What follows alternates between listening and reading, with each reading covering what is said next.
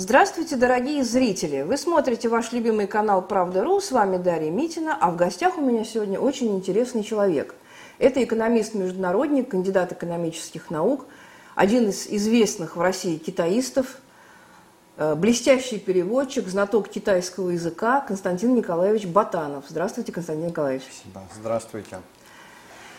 Вот, поскольку наши зрители не знают, что вы часто переводите на встречах на высшем уровне, на встречах в верхах, вот я в аннотации к нашей с вами передаче написала, что вы личный переводчик Путина. Так что э, будем считать, что это так. Сейчас молодые переводчики. Ну, а как будто вы старый, собственно говоря.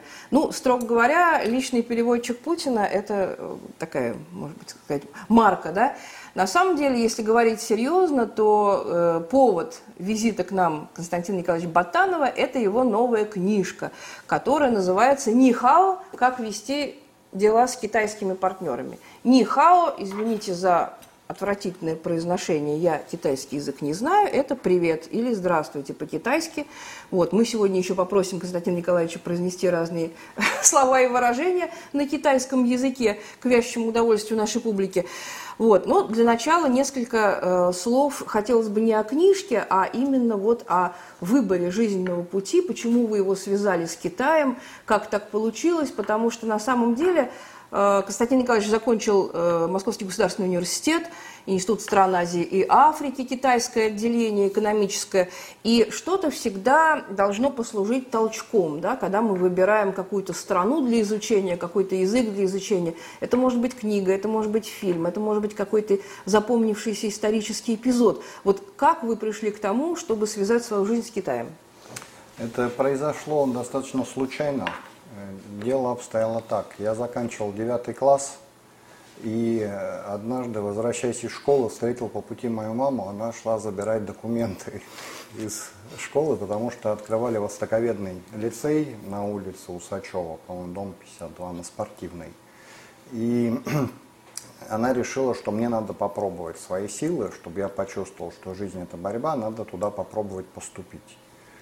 Вот, что, собственно, я и сделал. А лицей, оказалось, э, создавался на базе интерната с изучением китайского языка. Сейчас интернат уже переделали, по-моему, и, лицей уже не востоковедный, но в то время там был единственный восточный язык, это китайский. Позже уже стали добавлять арабский, японский, какие-то другие языки. Но вот именно в тот момент там был только китайский, и я решил попробовать изучать китайский. Это, это сколько свой, вам было лет? Своего рода такой челлендж. Мне было 14 лет. Угу. Вот, и мне повезло очень с преподавателями, которые там были. Вот, они сумели меня заинтересовать. Сначала дело у меня шло туго, но потом я втянулся в процесс. И к окончанию школы я уже осознанно шел в Институт стран Азии и Африки на китайский язык. То есть вы уже владели в какой-то степени языком, да? Ну, э, то, что я владел, э, это сложно так сказать, но поприветствовать я мог человека. Ну да, китайский язык можно изучать всю жизнь, вот, как известно, да, да, неисчерпаемый. За, за первый месяц обучения в институте я уже э, выучил больше объем, конечно, чем то, что учил в школе. В институте намного интенсивнее занятия были. Поэтому, конечно, я всегда думал, что я его знаю на определенном пути, на определенном этапе жизненного пути, но потом всегда оказывалось, что я совсем ничего не знаю. Это регулярно происходит даже вот сейчас. А сколько тысяч иероглифов нужно знать для того, чтобы владеть китайским на начальном уровне, продвинутом и, так сказать, свободном владении? Э, вот чтобы владеть на начальном уровне, если, допустим, газету читать, скажем так, чтобы более-менее свободно изъясняться, нужно знать примерно там 4-5 тысяч иероглифов. Угу. Вот, они сочетаются в слова, вот, и человек может э, уже достаточно уверенно читать газету. Если читать э, художественную литературу, наверное, уже надо под 10 тысяч иероглифов знать. Может быть, 8 тысяч иероглифов. Смотря что читать. Книги тоже сейчас же идут по, по пути упрощения многие. Вот, поэтому примерно вот так. Мой супруг, не являясь китаистом, тем не менее, каждое утро начинает с прочтения свежего Жильминь Жибао. Ну, правда, на русском языке, естественно, в интернете. Вот. Но он говорит для того, чтобы понимать вообще, что делается в мире, вот у него такой, несмотря на то, что он арабист, у него такой китайцентричный взгляд. То есть все, что делается в мире, обязательно, если об этом не написала Жень Минжибао, значит, этого просто не произошло. Вот. Когда вы поступали в лицей, уже отношения с Китаем выровнялись, да, они у нас были замечательные при Сталине, потом они у нас испортились, мы там воевали, все эти эпизоды. Вот в 90-м году уже как-то свободно было с прессой, там, с э, пропагандой, да, то есть никаких не было вот этих стереотипов, которые мешали нам воспринимать Китай вот в 70-е, в 60-е, 70-е годы. Тогда уже появлялись на улицах первые китайцы, их тогда было не так много, как сейчас. Вот. И э, я всегда был рад подойти к незнакомому китайцу и а сказать русские уже ломанулись челноки, да? Да, С челноки сумками. как раз начинали открывать для себя Китай. И о Китае тогда был стереотип о том, что это э, бедные люди, которые задешево производят неплохой вроде бы товар. Угу. Вот, в основном был такой стереотип. Э, с получением какой-то информации книг это была большая редкость. Это было сложно даже словари купить какие-то. Вот. Конечно, таких условий, как сейчас, у китаистов у нас не было. Но тогда к Китаю все равно уже было отношение более дружелюбное, чем до этого. Отношения начинали развиваться, конечно. Насколько я знаю, сегодня китайское посольство в Москве – это, в общем-то, целый город. Это огромный комплекс зданий, там свои школы, свои библиотеки, вот вся инфраструктура – для китайских жителей Москвы, тогда, наверное, было немножко не так, но тем не менее было понятно, что отношения всерьез и надолго, и китайская диаспора у нас уже обустраивалась. Вот, у нас, например, на курсе учились две китаянки, вот, которые воспринимали это как большую честь, они с большим пиететом относились и к российскому образованию, к Московскому университету. Вот. Их там очень долго отбирали, там была большая иерархия, то есть это не абы кто мог туда попасть, вот, на наш ИСТФАК, да, МГУ. Вот. Но никто не думал тогда, что, в общем-то, китайский язык станет популярен среди россиян, китайское образование. У меня уже масса друзей, которые учатся в Пекинском университете и в техническом их, университет, их университетах, особенно техническое образование – вот. Как, когда вы поехали первый раз в Китай, а, какие были ваши первые так, самые яркие впечатления? Потому что я, ну, я была в Китае раз пять, наверное, и каждый раз у меня ломались какие-то стереотипы. То есть для меня Китай – это страна слома стереотипов. Так получилось, что первый раз я в Китае побывала в Синьцзян-Уйгурском районе и не видела там ни одного китайца. В Урумчи в 93 году китайцев практически не было. Это потом уже после волнений – да, недавних сравнительно китайцы начали массово их переселять, там демографическая политика пошла на разбавление уйгурского населения ханьцами. Вот. А тогда, в общем-то, никаких ханьцев не было. И мы приехали в Урумчи, и я слышала этот тюркский язык, похожий на узбекский. Вот, ничего, собственно говоря, похожего на Китай не было. И вот у меня было такое первое впечатление о Китае. А второе у меня было впечатление о Китае, это был уже город Далянь. Вот там разбился мой очередной стереотип. Я почему-то полагала, что все китайцы маленького роста, что они маленькие такие, юркие, хрупкие. Вот. Приезжаю в Далянь, а там двухметровые, значит, китайцы, портовый город, значит, смешение кровей, вот такие двухметровые, значит, просто лбы. Вот, это был мой второй слом стереотип. Вот что вас поразило в Китае в первый свой приезд? Первый мой приезд меня поразило то, что там э, такое оживление было. Я переехал в Китай на стажировку после третьего курса на поезде. В Пекин сразу? Нет, я Нет? в Шиньян ехал. Это северо-восток, это той же провинции, что и город Далянь, столица провинции, город Шиньян. Вот. И мы пересекли тогда поздно вечером э, границу, съехали из Забайкальского края, город Забайкальск, переехали на китайскую территорию Маньчжурия город называется Маньчжоули. И меня вот первое впечатление, что в Китае все, жизнь бьет ключом. Если на нашей стороне все было достаточно тихо, уже день закончился, народ ложится спать. В Китае э, круглосуточно на этой станции бьет жизнь.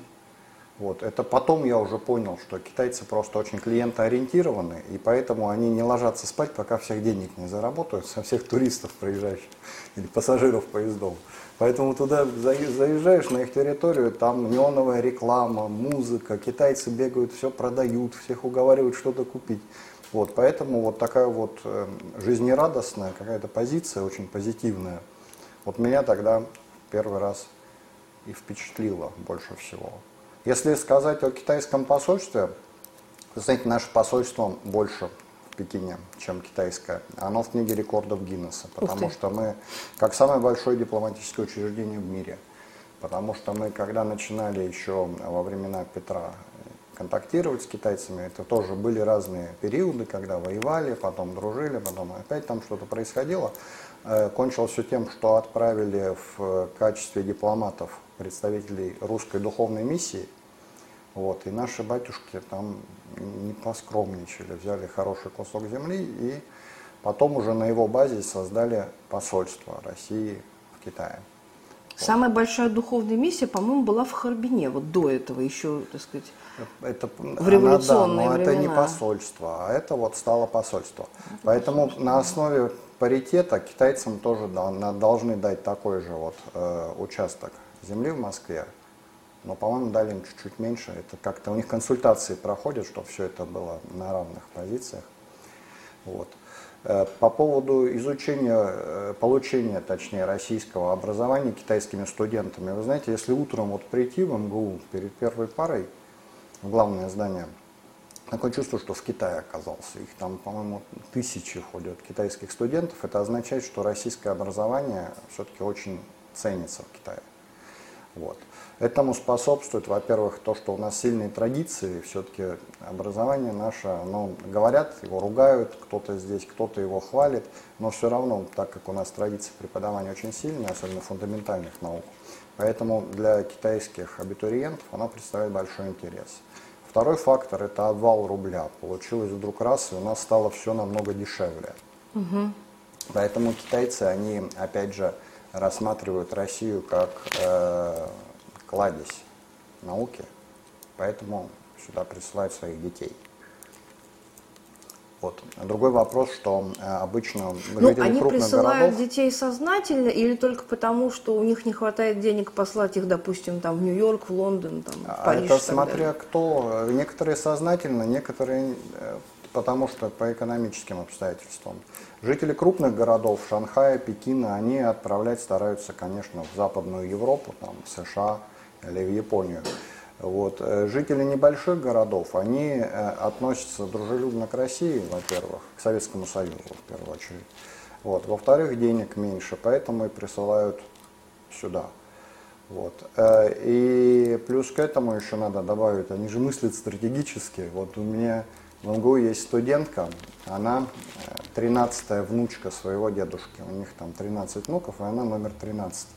Вот, и ее отправили в Россию. Я говорю, а куда при... А как же там одна, одна семья, один ребенок, там демографические а у них всякие э, ограничения? дедушки было пять детей еще до этого. А. Вот, и они там и тоже они все разродились. Все разродились, да, там как-то у них все это получилось. Вот. Э, и, кстати, одна семья, один ребенок, это действовало уже тоже не, не, не везде. Допустим, в деревнях, если первая девочка, можно второго ребенка родить. Угу.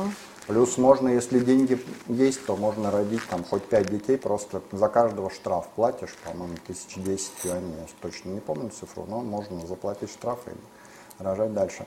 Так вот, она мне сказала, что говорит, я 13 меня в Россию отправили, а вот братьев там двоюродных, троюродных отправили одного в Японию, другого в Австралию, третьего в Англию.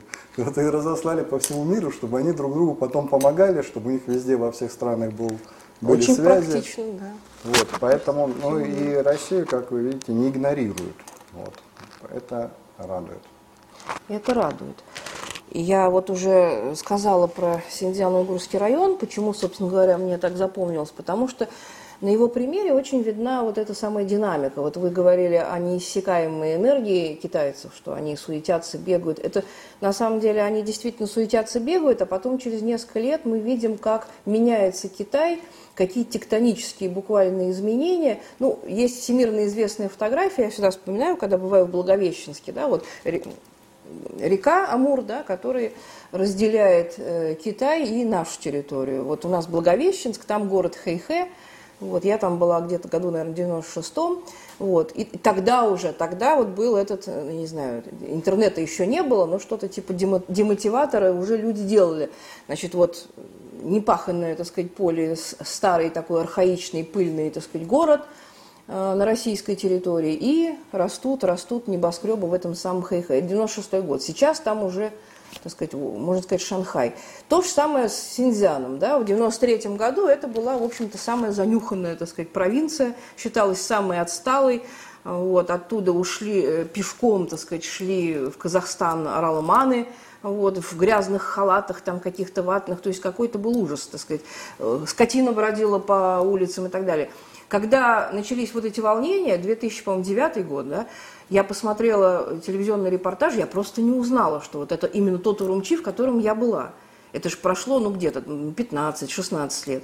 Ну, там реально Шанхай, там небоскребы, там никаких коров на улице уже нет, там развязки трехэтажные, значит, как у нас в Токио, так сказать, в Шанхае в том же и так далее.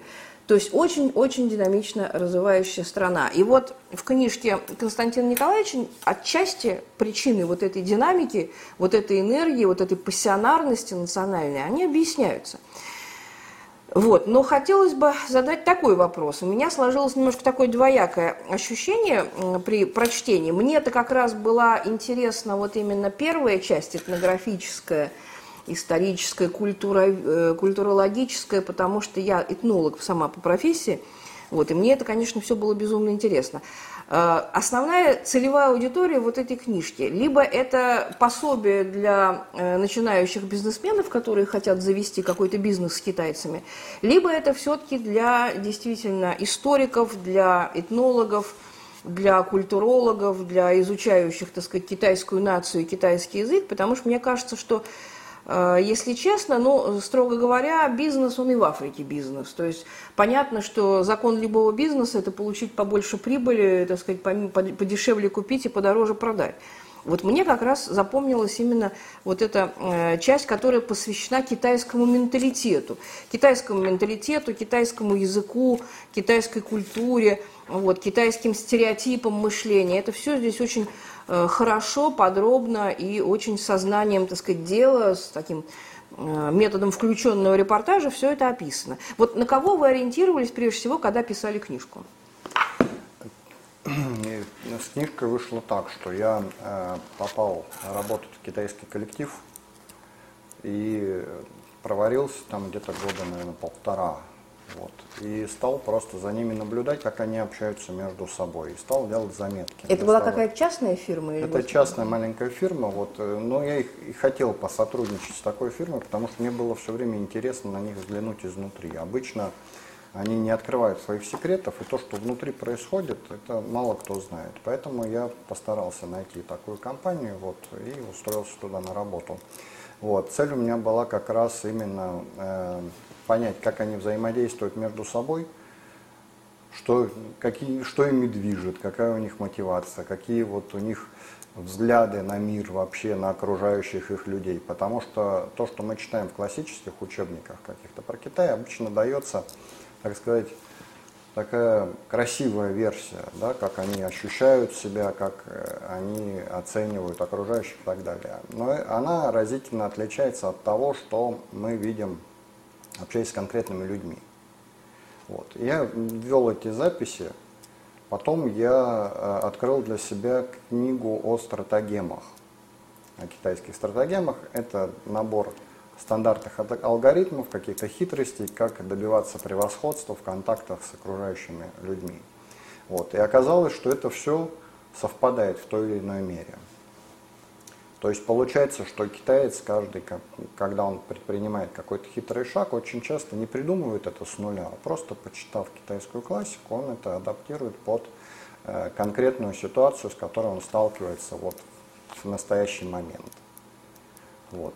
Э, поэтому я вот э, решил это все описать, приведя примеры из моей личной практики. Я это все сделал, отправил в издательство – там э, замечательный редактор, есть заместитель главного редактора Ирина Гусинская, она мне написала ответ, похвалила меня, сказала, все очень интересно, но, говорит, это слишком узко, говорит, добавь этнографии, вот, про их менталитет, культуру, питание, там, еду и все остальное.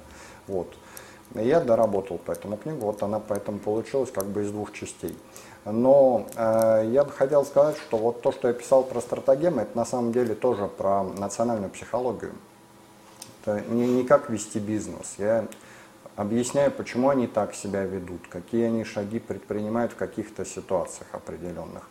То есть это нельзя сказать, что бизнес в чистом виде. Просто я сталкивался с ситуациями в бизнесе именно. Но на самом деле эти стратегемы можно применять в самых разных сферах. Многие вот их дома по отношению к домашним применяют. Вот. Или по отношению, сейчас новая у них волна появилась в китайской литературе, вот, в интернете в том числе, о том, как себя вести, если ты подчиненный, допустим, как завоевать доверие начальника, как им манипулировать и добиться повышения, например. Вот. Некоторые девушки пытаются про любовь писать, вот, как там личную жизнь наладить с помощью стратегем, как тоже влюбить в себя мальчика, чтобы он вот, ей потом служил верой и правдой. Вот. Китаянки, кстати, э, несмотря на всю свою нежность, красоту, это вот все маска, обычно они жестко подавляют. После того, как с ними мужчины свяжут себя узами брака, они потом сразу становятся в течение пары месяцев командиршей. Причем, вот это как раз неудивительно. Вот. Это мы по китайскому кинематографу все очень хорошо понимаем. Причем мужчины сразу смиряются изначально, они даже не пытаются никак противодействовать этому. Понимают, что бессмысленно. На самом деле, действительно, вот то, что пишет Константин Николаевич Батанов и про бизнес, и про взаимоотношения в коллективе, и про взаимоотношения в семье, сразу возникает такая э, простая, нехитрая, немудрая мысль, что вся жизнь китайца – это борьба, собственно говоря. Борьба за выживание, борьба за статус, борьба за какие-то жизненные блага, борьба за любовь, борьба за дружбу, то есть за все борьба. Вот. Здесь очень даже э, интересная есть глава про секс, про интимные отношения. Так вот, в сексе у китайцев тоже сплошная борьба, как я понимаю. Вот. И межполовая, и всякая другая прочее. Вот. Но мне все равно, я вот, поскольку этнолог профессиональный, я всегда стараюсь вот эту вот э, национальную экзотику, так сказать, соскрести пальчиками. Вот. И остаются какие-то базовые такие матричные вещи. Вот. Я человек отдалекий крайне от бизнеса, и вот пособий по бизнесу не читал, но читал много всякой этнологической литературы, в том числе и про бизнес, вот, турецкий, да, когда начинались ездить наши челноки в Турцию, там арабский бизнес. Поэтому мне все-таки показалось, что если мы абстрагируемся от этой замечательной китайской специфики, экзотики, да, там каждая стратегема имеет свое цветистое, так сказать, название, да, там и флора, и фауна, и все, чего хотите, там прыжок тигра, полет дракона, там все такое. Если мы вот это все э, заменим чем-то другим, ну, допустим, арабский бизнес, да, там не прыжок тигра, там прыжок шакала и так далее, то, в принципе, все вот эти законы, да, бизнесового поведения и вообще поведения в социуме, они, в общем-то, универсальны, по большому счету. Да, есть, конечно, очень красивые названия, есть всевозможные с этими названиями, они же тоже не э, с неба берутся, они берутся из китайских легенд, мифологии, там, сказок, вот, и так далее, произведений литературы. Вот. Но, тем не менее, в базе своей, да, это те же самые э, взаимоотношения – Э, в торговом коллективе, там, в промышленном коллективе, в производственном, вот, в каком-то еще. То есть я все, всегда вот ищу, так сказать, общечеловеческое. Вот. Понятно, что э, этнология – это очень интересно, и можно написать о том, что людей разъединяет, что делает их особенными, а можно написать о том, что их объединяет. Вот. И что мне показалось, так сказать, интересным, э, ну, я это записала в недостатке книжки. Мне книжка очень понравилась, вот, но я написала, выписала минусы, да, что мне не понравилось. Мне не понравилось, что, э, ну, для меня, например, в этой книжке маловато государства, потому что Китай, ну, роль государства, мы понимаем, огромная. Она всепроникающая, в том числе и на бизнес. Здесь очень много действительно про частный бизнес, про маленькие конторы, маленькие лавки, маленькие коллективы и так далее. Но вот хотелось бы э, узнать, как э, китайская политика, такая вседавлеющая, вот мы знаем, что Китай позиционирует себя государство социалистическое, социалистический уклад там очень весом, а вот есть так сказать, гос, элементы госкапитализма. Вот как все-таки государство, э, оно влияет на этот самый бизнес? Вот этого мне в книжке не хватило. Вот, оно руководит и направляет, оно значит, придерживается формулы там лесе-пассе, да, вот, оно осуществляет протекционистскую политику, либо оно просто наблюдатель, там, ночной сторож, как, вот, как вы его ощущали даже вот в такой маленькой ловчонке, там, я не знаю, маленьком офисе, чувствуется оно или нет, это государство? Знаете, к государству отношение э, в Китае такое же, как к семье. Вот. И руководителя государства китайцы воспринимают как отца. Я вот сейчас это нисколько не преувеличиваю. Обычно они считают, что государство и семья это вот то же самое, только в разных масштабах. Одно и то же. Вот. Поэтому государство, оно безусловно влияет на все сферы жизни китайцев. Вот. Это выражается в определенных правилах поведения, в соблюдении законов, в соблюдении иерархии, в коллективе в том числе. Вот. Э, поэтому, безусловно, э, влияет оно и на маленький бизнес тоже. Э, если говорить вот о малом бизнесе, как влияет на него государство, во-первых, оно его защищает, надо сказать. Китайский мелкий бизнес чувствует себя достаточно уютно, у него нет каких-то вот катастроф. Государство всегда придумает какие-то меры противодействия, если идет какое-то влияние извне негативное. И китайцам достаточно легко открывать свою компанию. Раньше было сложно, раньше были э, требования к уставному капиталу высокие, что-то еще. Сейчас все это дело уже достаточно Да, вы про это пишете, что сейчас вот. требования снижены, и отсюда много всяких манипуляций и жульничества. Э, ну, не только. В Китае сложно э, жульничество вот в открытом виде допускать, потому что очень строгие законы. Вот. Если там будет жулик откровенный, его быстро поймают и посадят лет на 20, может пожизненно дадут. Поэтому нельзя сказать, что вот они прям такие вот подлецы, которые ходят, обманывают, им потом ничего за это не бывает. И убежать в Китае тоже достаточно сложно, потому что э, там одно из первых мест в мире, наверное, по как вот эти камеры наблюдения, которые узнают человека, да, и сразу сообщают в полицию. То есть, если человек совершил что-то плохое, далеко он не уйдет. Или уйдет, но его быстро все равно поймают. То есть элемент цифрового концлагеря тоже присутствует? Он, конечно, присутствует, но э, китайцы говорят, вот если я не сделал ничего плохого, а почему я должен бояться этого? Вот. Разумно. Опять же, государство ограничивает их. Ну, помимо видеокамер, я так понимаю, там еще и существует, так сказать, общественное наблюдение друг за другом. Общественное наблюдение друг за другом существует в принципе история. Потому что когда Цин Шихуан объединил Китай из множества княжеств, он ввел э, Сыхуа-Юань, это такой как домик, который состоит из четырех частей, у них общий двор, четыре дома соединены в один, одноэтажный, и там жили разные семьи, которые не родственники между собой.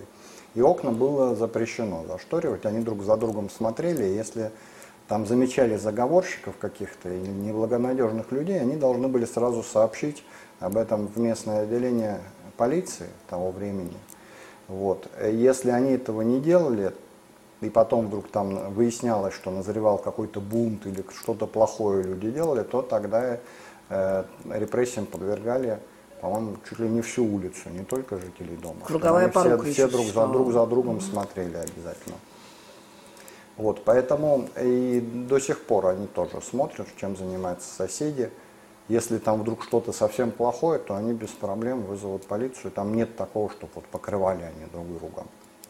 Угу.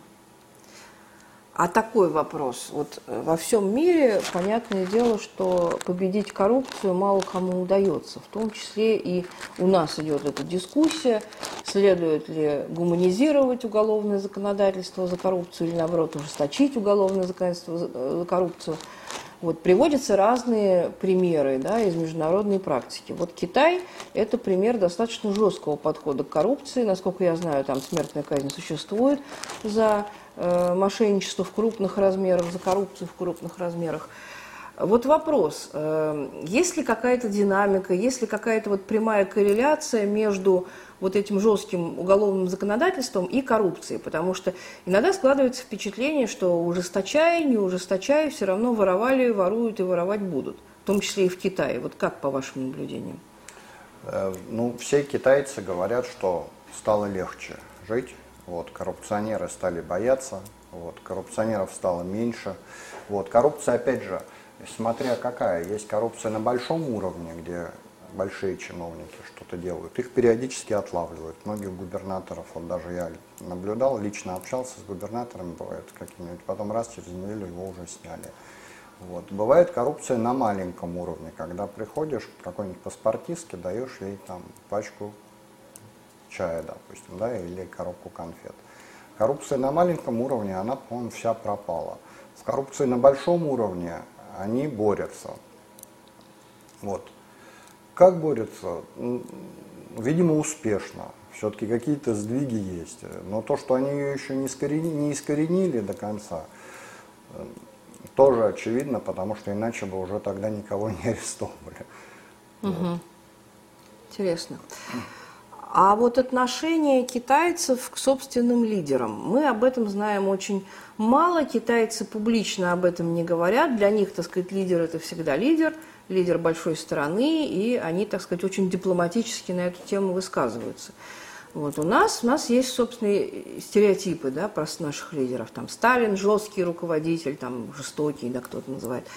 Там Хрущев, с ним ассоциируется, так сказать, оттепель, там кукуруза та же, еще чего-нибудь. Брежнев, такое свободное, спокойное, сонное, такое стагнационное, застойное, такое, но очень такое благополучное существование. Там Горбачев, разрушитель и так далее, Ельцин и так далее. Вот у них есть какие-то, ну, я не знаю, маркеры, по которым они узнают своих лидеров, потому что у нас что товарищ Си, да, что там Дзян Зиминь, да, что там, я не знаю кто, и, там, можно вглубь спускаться, вот, для нас это все темный лес. Вот, для нас это просто руководитель соседнего большого, так сказать, государства.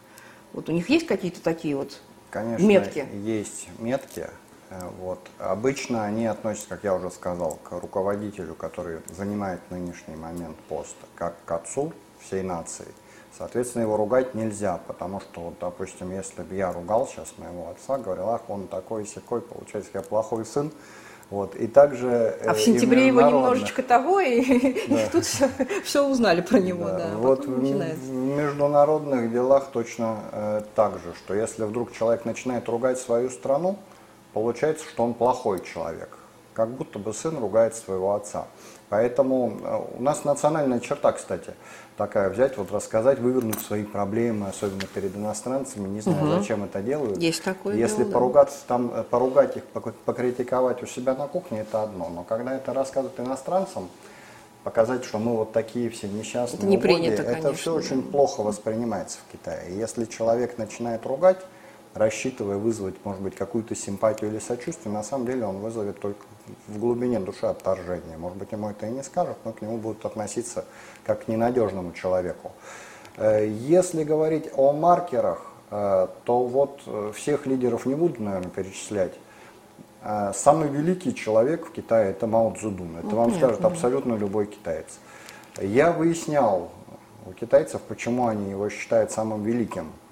Я говорю, он же допускал ошибок много-много людей погибло там вот э, от голода, от каких-то там э, перипетий жизненных, они сказали, что это, во-первых, потому что он начал строить социализм.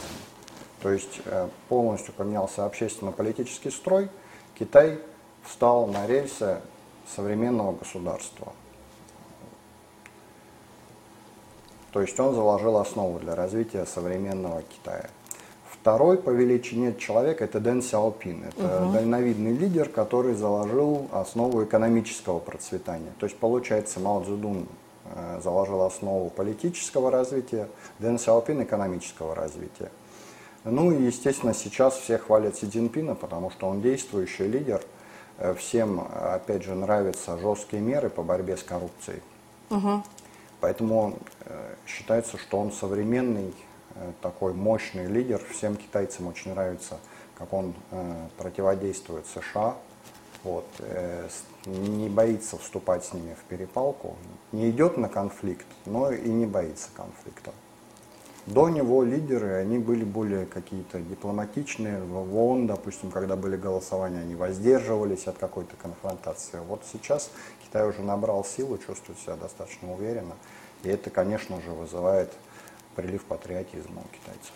У меня почему-то тоже складывалось всегда такое впечатление, что Китай в ООН по большинству вопросов воздерживается, а голосует как-то определенно да или нет, только в том случае, если это его напрямую касается, если это ему как-то интересно. А так он обычно предпочитает, так сказать, ни с кем отношения не обострять, чувствует себя выше этого. А есть какой-то вот лидер первого разряда, который, ну, скажем так, собрал на себя весь негатив, к которому достаточно отношения негативное, пренебрежительное, там, я не знаю, отрицательное вот даже если есть такой лидер, все равно про него никогда нам китайцы этого не скажут. Ну а между вот. собой, ну поскольку там э, между собой тоже ближе они общались это с ними. То, что их напрямую не касается, они про это не, не говорят, потому что уже неинтересно. А зачем ругать лидера, который сейчас уже не может ничего сделать?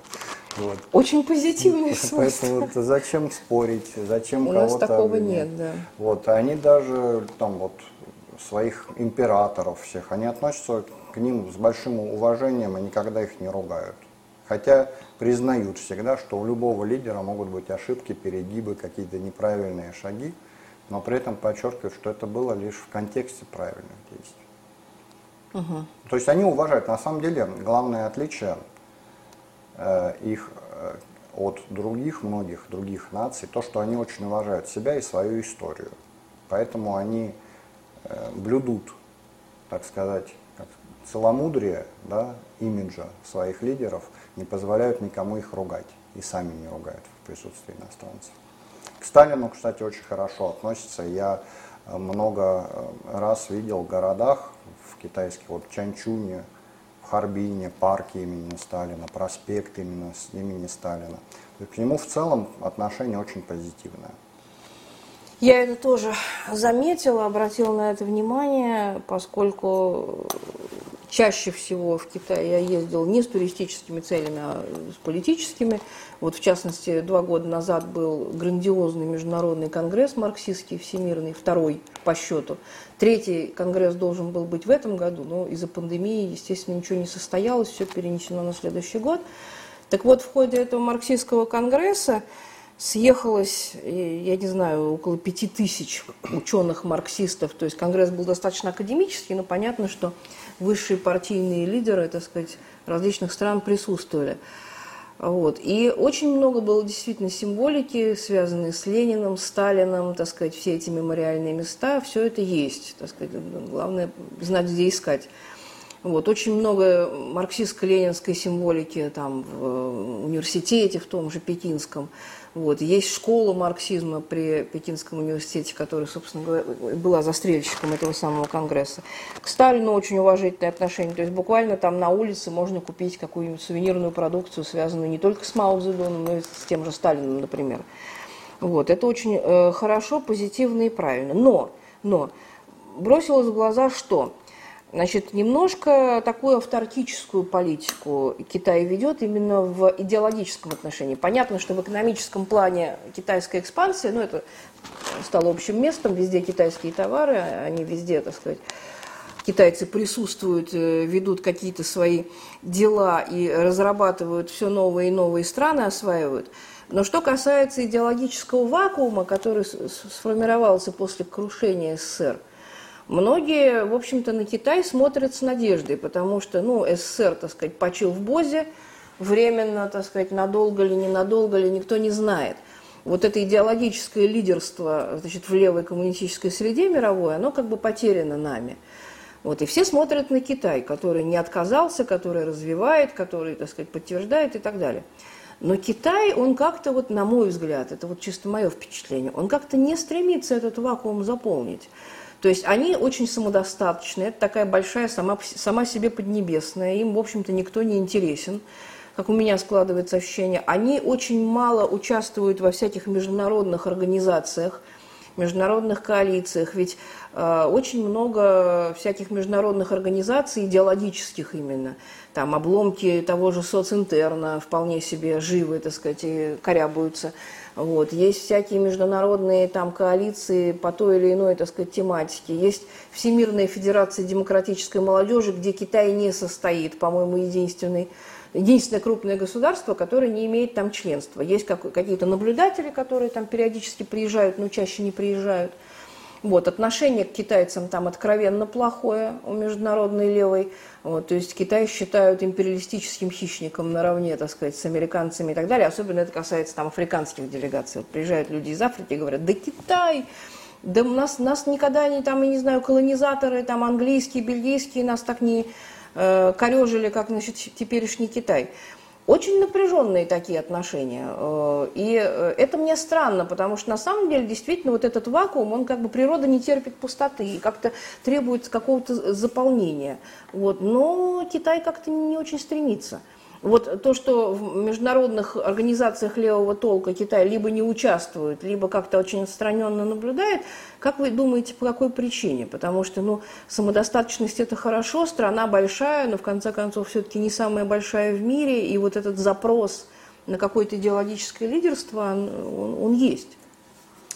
Э, ну, если говорить об идеологическом лидерстве, а Китай никогда и не претендовал вот так прям быть лидером. Не, ну как, целые мире. компартии европейские, там, американцы раскалывались, да, там, на просоветское крыло, там, на промаоистское крыло, ну, то есть было какое-то воздействие? Это вот именно при Мао Цзэдуне вот был так, было тогда воздействие, а потом Китай, он сосредоточился на внутренних проблемах и стал как-то достаточно, и Компартия, кстати, достаточно скромно себя ведет. Есть по партийной линии, mm-hmm. конечно, с кем-то контакты, но они не навязывают никому свою идеологию, предпочитая действовать все-таки экономическими методами воздействия на иностранные государства, на оппонентов своих. А у партии у нее больше роль э, регулятора общественной жизни вот внутри Китая даже молодые вот мои студенты, они многие члены партии. Говоришь, а зачем ты вступил? А вот потому что если ты член партии, то ты участвуешь уже в этой системе, в этой всех схемах взаимодействия общественного. Соответственно, ты уже являешься, имеешь какие-то дополнительные права. Вот. И в основном партия... Это очень она... так себе мотивация, вспоминая историю нашего вот, отечества, да, из-за чего все развалилось. внутренними да. какими-то своими делами. Вот. Э, все это регулирует мотивирует и так далее. А вот извне воздействовать на какие-то африканские государства, а собственно зачем? Вот, они правильно там налаживают свой бизнес, добывают ресурсы, но они не просто их вывозят ресурсы. Обычно с э, африканцами у китайцев есть договоренность, что они им что-то строят. Вот. Просто не всем это нравится, и может быть те, кто ругают китайцев, они хотят, чтобы им французы все строили. Может быть вот так вот. Это все, как всегда, очень субъективно. Э, если к китайцам относятся плохо в каких-то организациях, они туда не вступают, но это тоже логично. Зачем я пойду куда-то, где будут ко мне плохо относиться и меня ругать? Вот, поэтому э, своя логика в их э, действиях, конечно же, присутствует. В основном надо заниматься именно внутренними проблемами.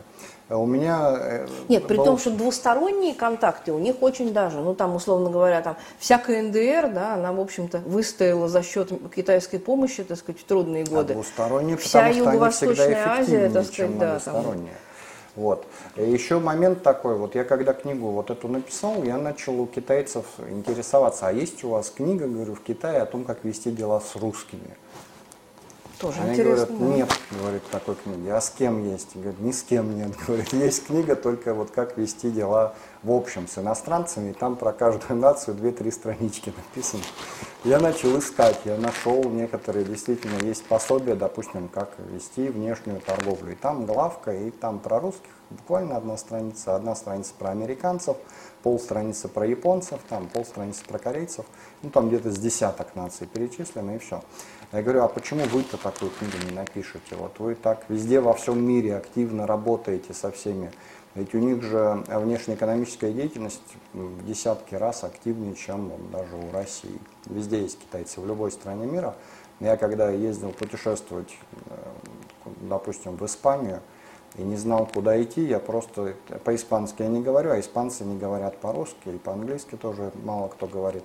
Вижу иероглифы, я туда захожу, нахожу китайца, и по-китайски я выяснял, куда надо пройти. Китайцы там уже давно живут, ориентируются. Вот. И я спросил, говорю, вы же есть во всех странах мира, почему вы такие книги не пишете? Они говорят, потому что мы самые умные. У нас, говорит, есть на уровне, как они сказали, в крови есть наши стратегемы, наше видение мира, И угу. поэтому э, китайцы изначально исходят, цель, что да, иностранцев угу. особенно учиться-то и нечему. Вот. Кроме каких-то достижений особ, особенностей, может быть, культуры. Допустим, вот симфоническую музыку, они признают, что у нас она сильная. Вот балет у нас сильный, все такое. Но вот если дело касается ведения бизнеса, они точно знают, что они лучше нас, уверены в этом абсолютно. Вот, может быть, и здесь тоже такой же момент, что они считают свою идеологию хорошей. Что вот если кому надо, он сам приедет в Китай, научится и у себя в стране там тоже построит социализм. Вот. А если человек не, не воспринимает социализм, то значит нечего тратить на него время и убеждать его в этом. Вот, может быть, он пока он не готов, не дозрел. Может быть, вот поэтому такое у них поведение.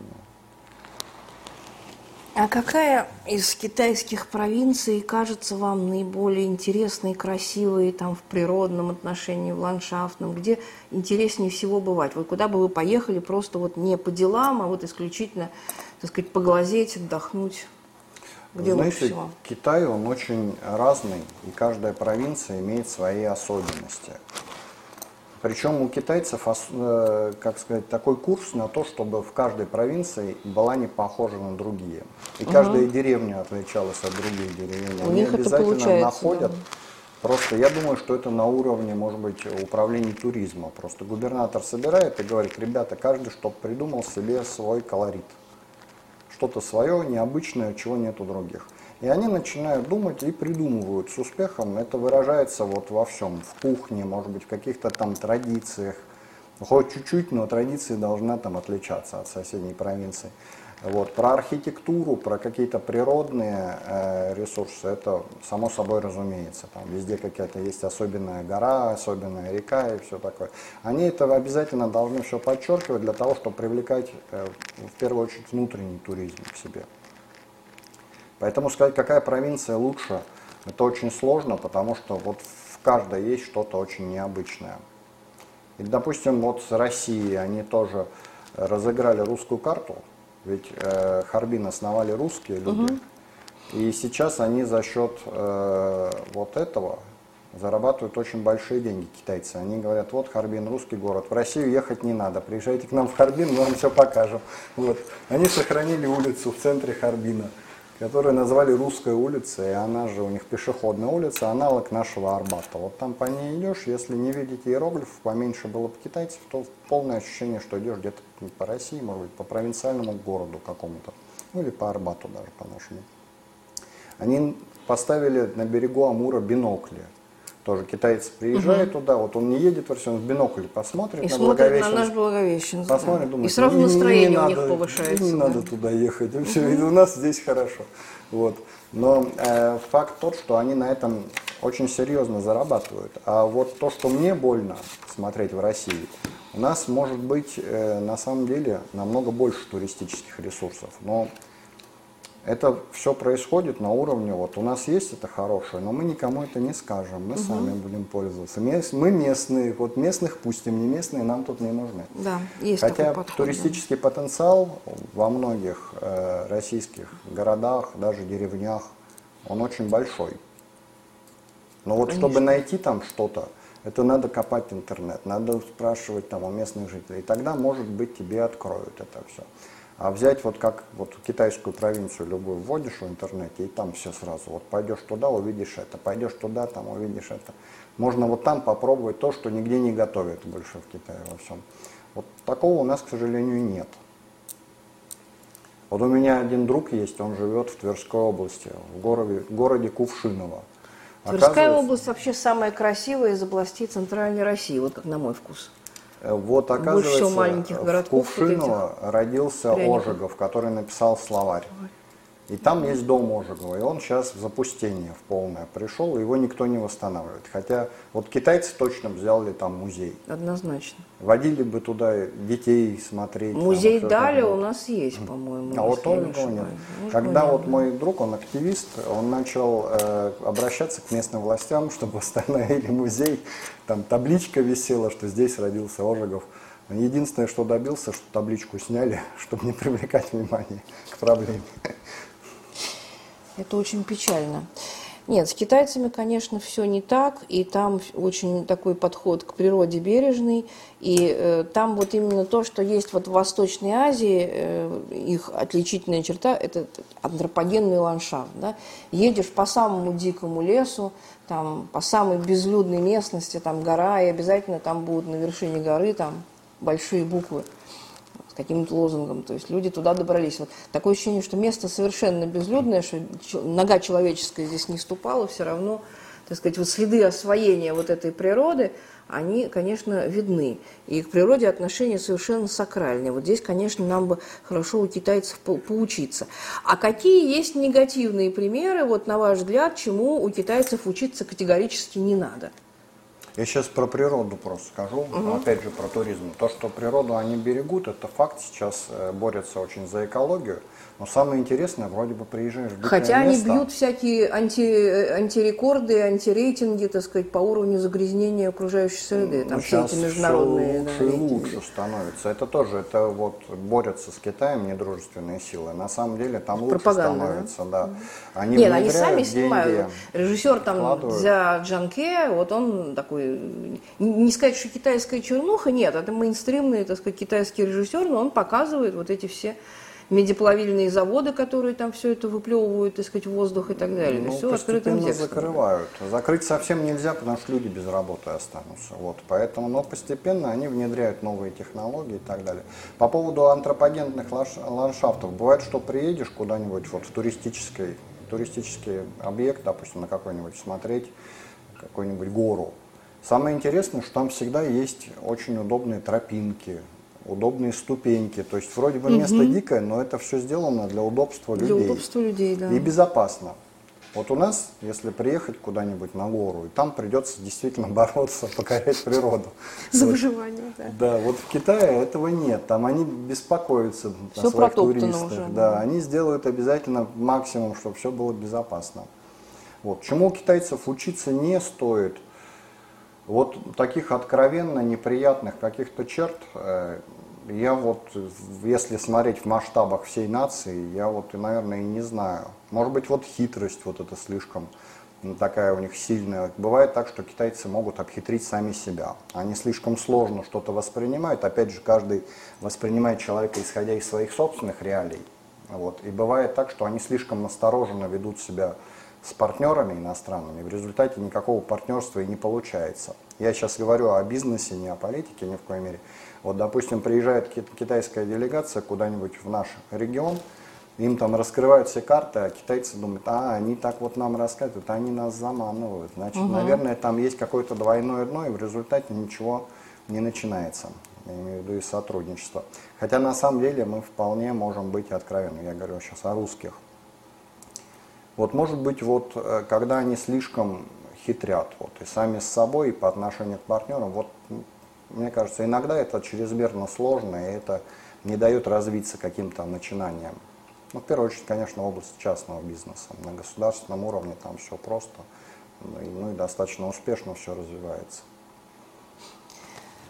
Согласна. Вот. На самом деле, вот... Э, Еще моменты, что... может быть, да. китайской кухни касаются. Вот есть некоторые продукты, которые сложно очень воспринять иностранцу, но китайцы их любят. Допустим, вот коровий желудок. Я, mm. не, я не смог его попробовать никак, потому что он вывернутый был, весь в таких волосах, порезанный, mm-hmm. и от него запах неприятный шел. Вот мои китайские друзья там в восторге от него. Я говорю, а почему вы так любите? Ну есть же нормальное мясо, но зачем вы это едите? А ели, потому что в детстве в 60-е годы, когда голод был в Китае, и поэтому у них до сих пор это самое вкусное блюдо. Да, у меня ощущение, что китайцы вообще все едят, да? Значит, поговорка даже. Нет, тако, нет такого предмета, нет такого слова, да, которое не могло послужить китайцу едой, а еврею фамилией. Вот. Ну да, ну, у них на есть самом тоже, деле, говорят, да, что приехали, вот... прилетели инопланетяне, русские, говорит, сразу начали выяснять, какое у них оружие, чтобы освоить, а китайцы стали выяснять, чем их можно приготовить.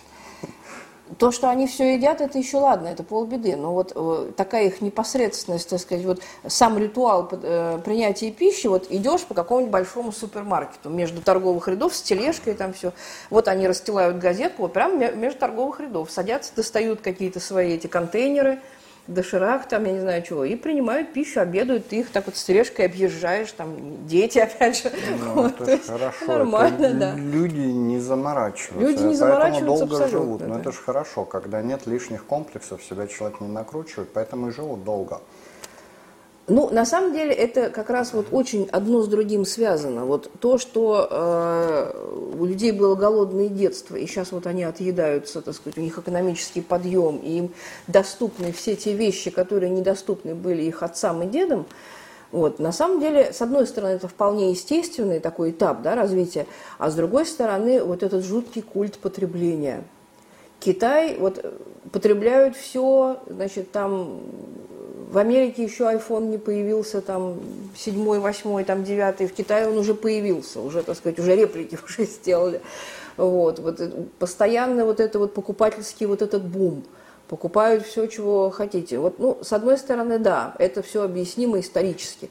С другой стороны, это, конечно, ужасно напрягает, потому что, ну, такое ощущение, что они всю жизнь проводят в каких-то там Ну, это шопинг-центрах и так примерно далее. так и есть. Вот. Но это объясняется не только, что они хотят это потреблять. Это э, объясняется высокой конкуренцией. Поэтому бизнесмены, они очень хотят удивить своих потребителей, поэтому они быстренько делают реплики айфона и всего остального.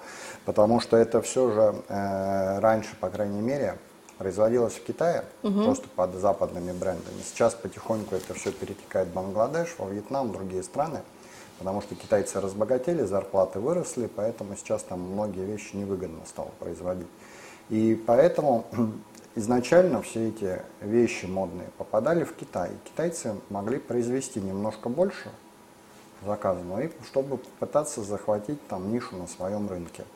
Э, Соответственно, если китайский потребитель сидит вот дома, смотрит в интернет-магазине какие-то товары, видит что-то новое, он хочет попробовать это, потому что, ну, любопытная нация, хочет что-то испытать новое. Поэтому вот это вызвано, скажем так, сочетанием э, желания повысить конкурентоспособность своего бизнеса со стороны предпринимателей. Ну и потребители, они хотят испытать какие-то новые ощущения, получить что-то лучшее за свои деньги.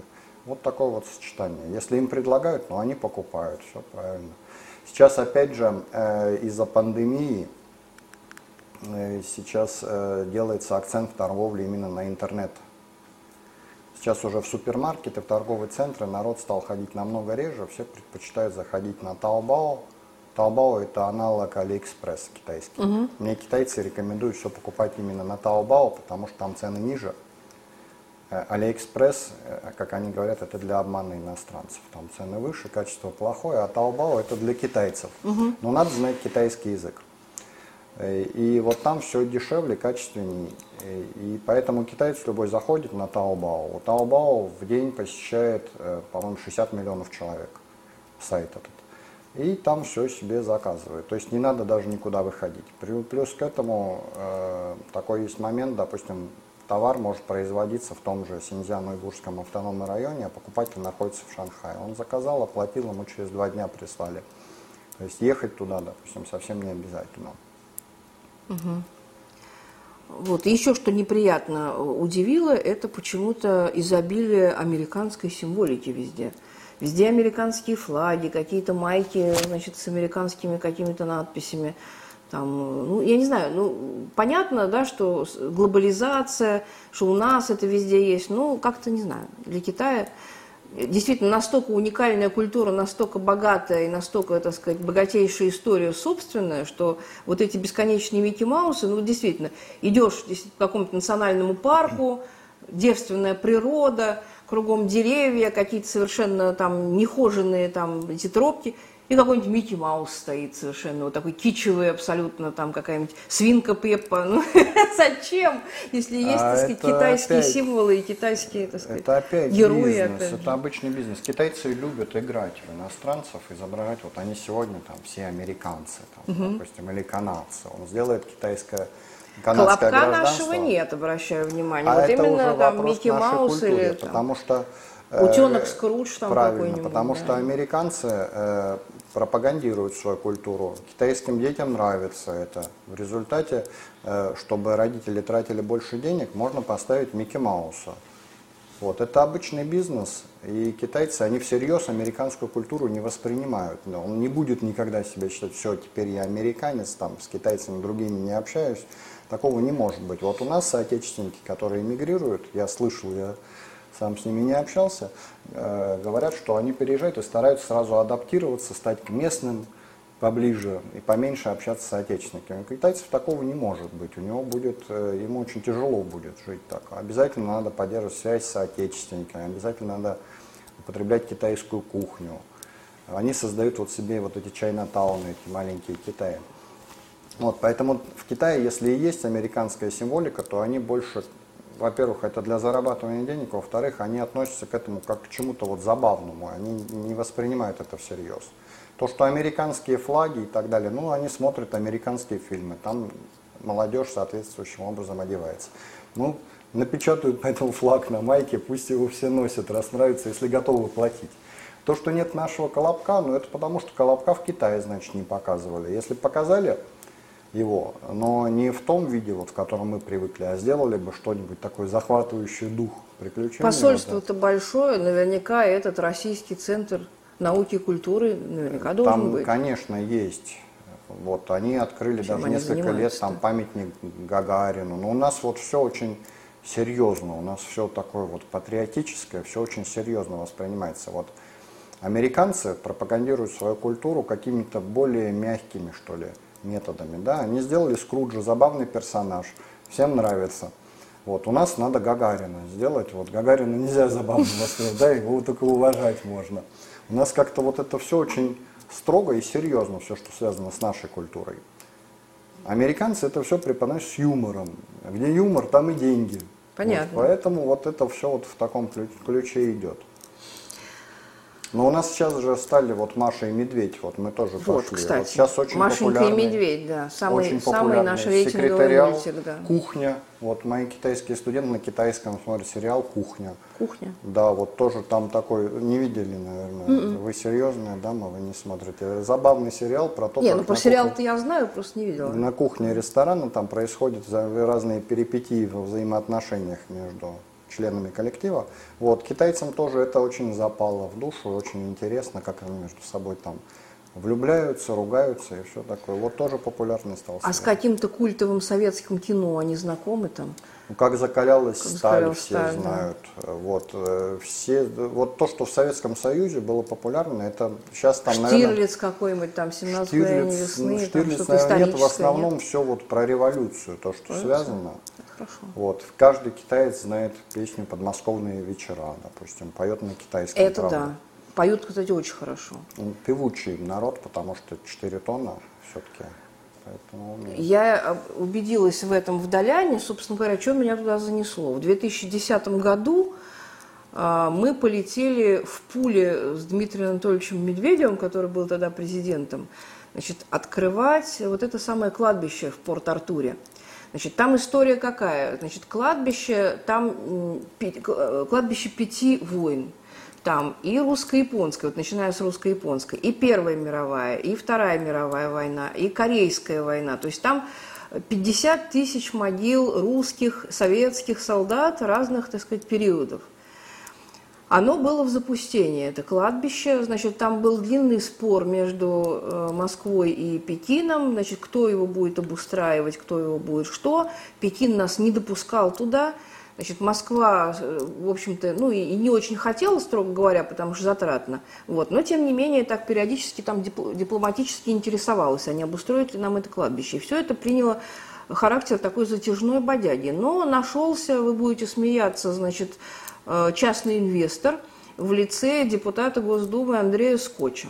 Андрей Скотч, бывший уголовный авторитет, э, такой, ну вот, настоящий региональный уголовный авторитет, значит, популярный, прошедший в Думу по одномандатному округу, единственный в России отец пяти близнецов. Mm-hmm. Пятерня, пятерня родилась у него. Вот, и он как-то, ну я не знаю даже, какая у него была мотивация, решил, наверное, очистить карму или что-то такое. Короче, он за свои деньги, вот только за свои. Значит, китайцы вот только на, этом, на этих условиях допустили, чтобы это было не государство, а частный инвестор. Частный инвестор, пожалуйста. он проплатил все эти работы. То есть там не только благоустроили все эти 50 тысяч могил, там архиви, архивисты, там, значит, нашли буквально все эти, большая часть могил была безымянные, братские и так далее. Всех нашли, всех задокументировали, значит, поставили там либо кресты, либо стелы там с, со звездами. В общем, кладбище обрело э, приличный вид. Это, ну, не Пискаревка, конечно, по масштабам, но что-то около того, 50 тысяч могил. Вот. И э, у китайцев было очень своеобразное отношение к этому. То есть Медведев прилетел на сутки позже нас, мы прилетели раньше. И нас пустили на все кладбище. То есть мы там могли ходить, смотреть все, что угодно. Медведева пустили только на ту часть, где э, солдаты Великой Отечественной, ну, Второй мировой, да, 40-х годов и все, что позже. Первая мировая – это табу, потому что для китайца, ну, российская, так сказать, держава была такой же империалистический хищник, как Япония, так сказать, и любая другая империалистическая держава. Поэтому к этому кладбищу они вообще относятся очень так себе, то есть это чисто вот предмет ведения, так сказать, наших российских энтузиастов. Историки съехались туда, в общем, огромное дело было сделано, вот, и мы полетели, значит, про это все писать, значит, делали репортажи, там музей шикарный совершенно открыли. Вот, то есть в отличие от Медведева нам показали все. Медведев дальше полетел в Пекин встречаться значит, с китайским руководством, а мы полетели домой. Но впечатления, конечно, совершенно оглушительные вот, потому что это огромный кусок истории, так сказать, связанный с Китаем. Я там тоже бывал, и там э, вот та часть, которая, где советские могилы, она ухоженная как раз. Они регулярно приносят туда цветы. Да, они, она была в более-менее нормальном состоянии. А вот где а русско-японская вот война, да, и... это ранит их чувства, потому да. что две державы империалистических делили Китай. Мы все знаем, угу. что тогда Северный Китай называли Желтороссией, Николай II хотел. Там правда. демонстративно повалены вот. все эти и кресты, Они и камни, то, и могилы, и вырытые. И их все. тогда там... сломали во время культурной революции что-то. И так и, и восстанавливать да, и там заросли, да. Вот. Э, и поэтому это ранит их чувство. Конечно, если частный инвестор, это его личное дело. А если это на государственном уровне вдруг начали бы восстанавливать, то это за дело было. Допустим, у нас тоже есть какие-нибудь немецко-фашистские могилы. Mm. Если вдруг Германия стала им ставить здесь памятники, но у нас тоже была бы реакция соответствующая. Вот. Поэтому это вполне логично. Очень интересно с вами разговаривать. Вот у нас ближ, близится наша передача к завершению. Хотелось бы два последних вопроса задать. А, когда вы на высшем уровне общаетесь с руководством, так сказать, наших двух стран, вот как по вашим ощущениям, наши руководители ощущают необходимость, так сказать, вот этого восточного переворота во внешней политике? Или это исключительно ситуативно, вот мы с Америкой поссорились, так сказать, отношения не складываются, давайте мы будем дружить с Китаем, а дружить-то не очень и получается? Я был переводчиком на высшем уровне 15 лет назад. Я 15 лет назад ну, уволился уже Путин, из МИДа. Уже вполне но себе я был Путин, при да. Путине, я за, при Путине, да, уже переводил. Э, я застал даже два раза переводил на встречах Ельцина с китайцами. Ну и потом я вот три года работал э, при Путине, и тогда вот были еще у власти Грызлов, Миронов, вот, вот эти люди. И надо сказать, что уже тогда, конечно, хотя отношения с Западом были достаточно хорошие, тогда наш, наше руководство было настроено на серьезный диалог с Китаем. Тогда пытались решать различные проблемы. Я вот был участником э, группы по демаркации границы. То есть тогда все равно был позитив, очень э, позитив в отношениях, был настрой на Это решение. когда острова отдали? Острова мы их не отдали, мы их поделили пополам. Mm. Потому что китайцы считают, что это они отдали острова. Если спросить mm. у обычного рядового китайца, он скажет, что это наши отдали. И тогда после того, как мы подписали вот это соглашение, в китайский МИД стали звонить рядовые китайцы и говорить, это Министерство по продаже государственных интересов. Вот. Поэтому там реакция была вот еще, еще жестче, чем у нас здесь. Поэтому острова их просто поделили, чтобы закрыть этот вопрос, и все. Вот. Если так посмотреть, то Россия... То есть мы это сочли национальным унижением, и они это сочли Они еще большим, да. Поэтому Обалдеть. если посмотреть отношения вот в период царской России, у китайцев тогда однозначное отношение, что это мы их обижали больше. Вот. Э, поэтому э, сейчас, если смотреть на отношения э, лидеров наших стран, конечно, они становятся все ближе и крепче, и идет как настрой такой, такой курс на дальнейшее сближение. на решение проблемы. Это и связано не только с политикой. Допустим, мы дружим там США или не дружим. Все-таки у каждой страны свои интересы есть. С кем полезно, с тем и надо дружить.